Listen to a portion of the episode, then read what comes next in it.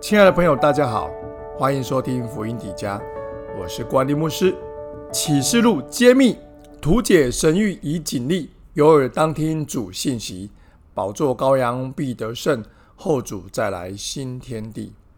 今天我们要来看启示录的第七章。亲爱的朋友们，坚持不放弃，我们到主那里去。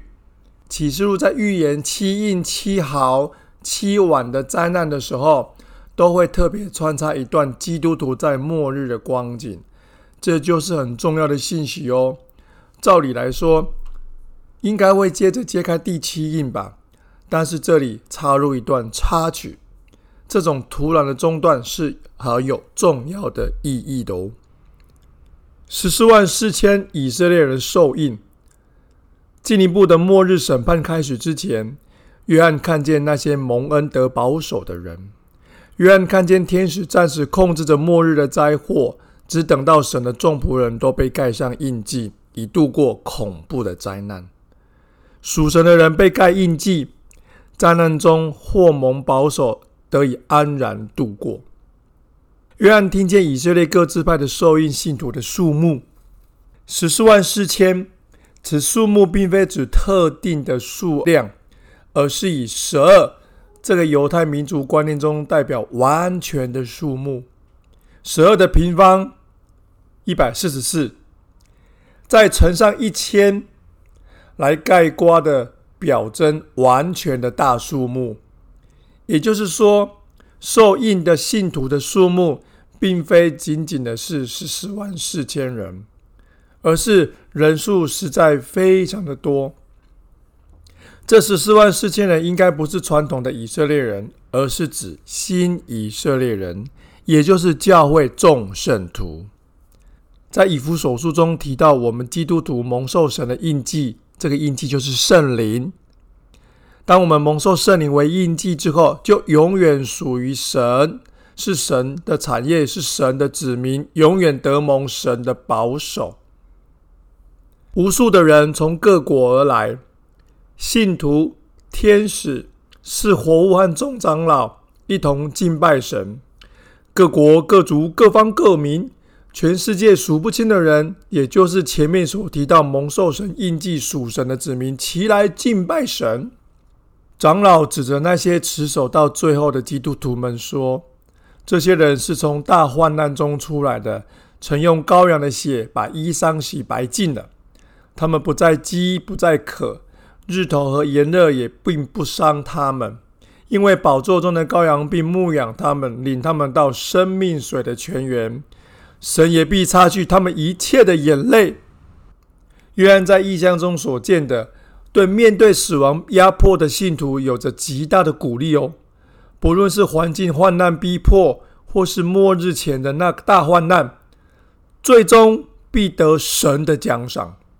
对我们这些在末世中难免受苦的人来说，是莫大的安慰。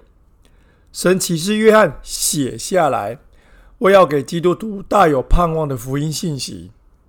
启示录可以说是神用各样的意象，也就是也就是画面，安慰鼓励基督徒心存盼望的福音信息。亲爱的朋友，圣经很清楚的告诉我们，信靠耶稣并不会在末世中幸免于难。但让我们彼此鼓励，不管世界变得如何，我们的方向都永不改变。相信当我们一路持守信仰不放弃，就必从大患难中出来，进入主耶稣美好的国度里，得享永恒的福乐与安息。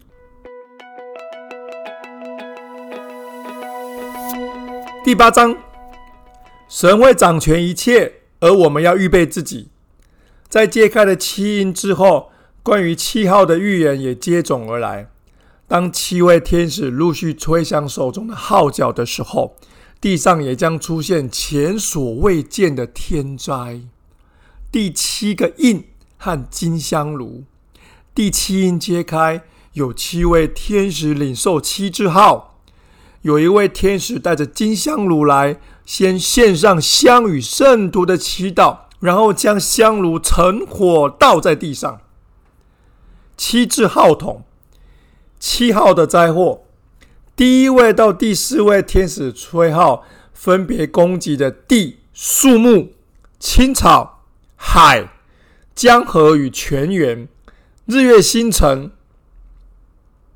第一位到第四位天使吹号，分别攻击地、树木、青草，接着是海，接着是江河与泉源，接下来是日月星辰。